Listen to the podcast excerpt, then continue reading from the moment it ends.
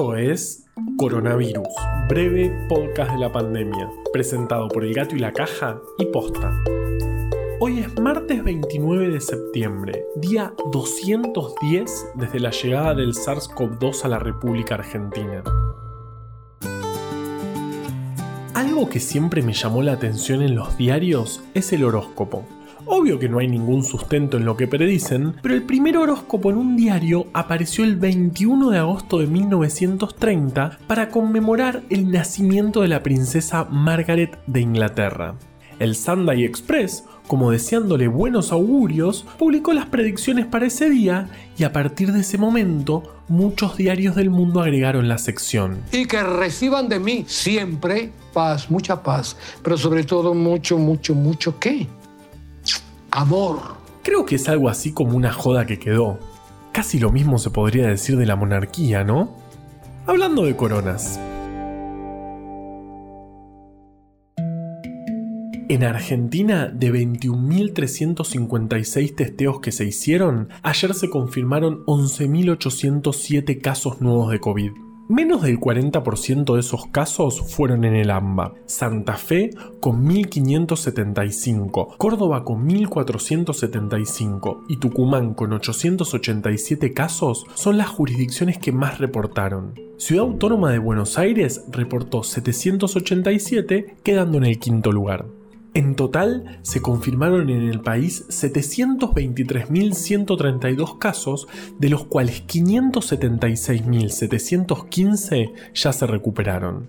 Algo que no viene al caso, pero me llamó la atención, es lo bien que leo cifras tan grandes.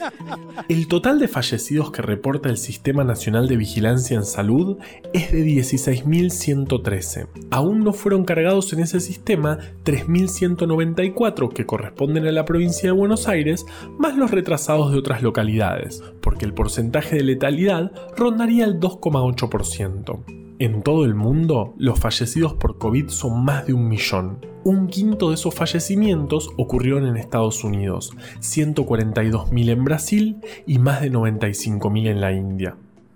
En terapia intensiva con diagnóstico confirmado, al día de hoy hay 3.678 personas. Como te contamos ayer, si bien la ocupación total a nivel nacional de estas camas es del 61,4%, ese valor no es homogéneo y hay localidades que reportan valores cercanos a la saturación. Este es el caso del sur de la provincia de Santa Fe, y cuando los sistemas se saturan, las muertes crecen. Por eso es muy importante que cada uno tome las medidas que estén a su alcance para reducir la exposición y el riesgo de contagio.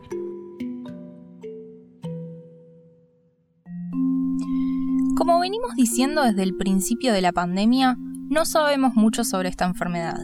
Cada vez aprendemos más, sí, pero hay preguntas que todavía no podemos responder, como cuáles son las consecuencias a largo plazo del COVID y qué podemos hacer al respecto. Hay bastantes reportes de alteraciones a nivel pulmonar y cardíaco, por ejemplo. Los síntomas de falta de aire, palpitaciones, fatiga, dolor articular y pérdida de gusto y olfato pueden permanecer en el tiempo más allá de los 15 días promedio de la enfermedad. Esto significa que vamos a tener que desarrollar un plan para la post-pandemia. Un plan para seguir y tratar a todas las personas con secuelas. Pero primero vamos a tener que estudiar bien cuáles son, cuánto tiempo duran, cómo podemos tratarlas y por supuesto, si podemos prevenirlas.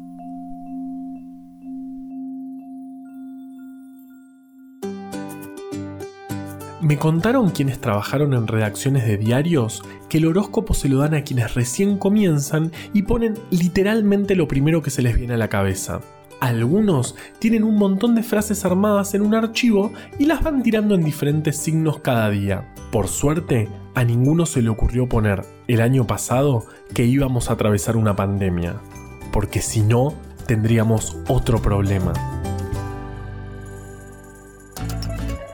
Coronavirus, breve podcast de la pandemia, es una producción original del Gato y la Caja junto a Posta. Este podcast lo podemos hacer gracias a bancantes. Ayúdanos a bancar estas iniciativas en elgatoylacaja.com barra bancar. Encontró un montón de historias increíbles en breve atlas anecdótico de la ciencia. Para conseguirlo, entra al gatoylacaja.com barra tienda. Si son unos manijas de los números, recuerden que tenemos un sitio en Gato con un montón de gráficos interactivos actualizados todos los con los nuevos casos del país y de la región. Pueden encontrarlo en elgatoylacaja.com barra coronavirus.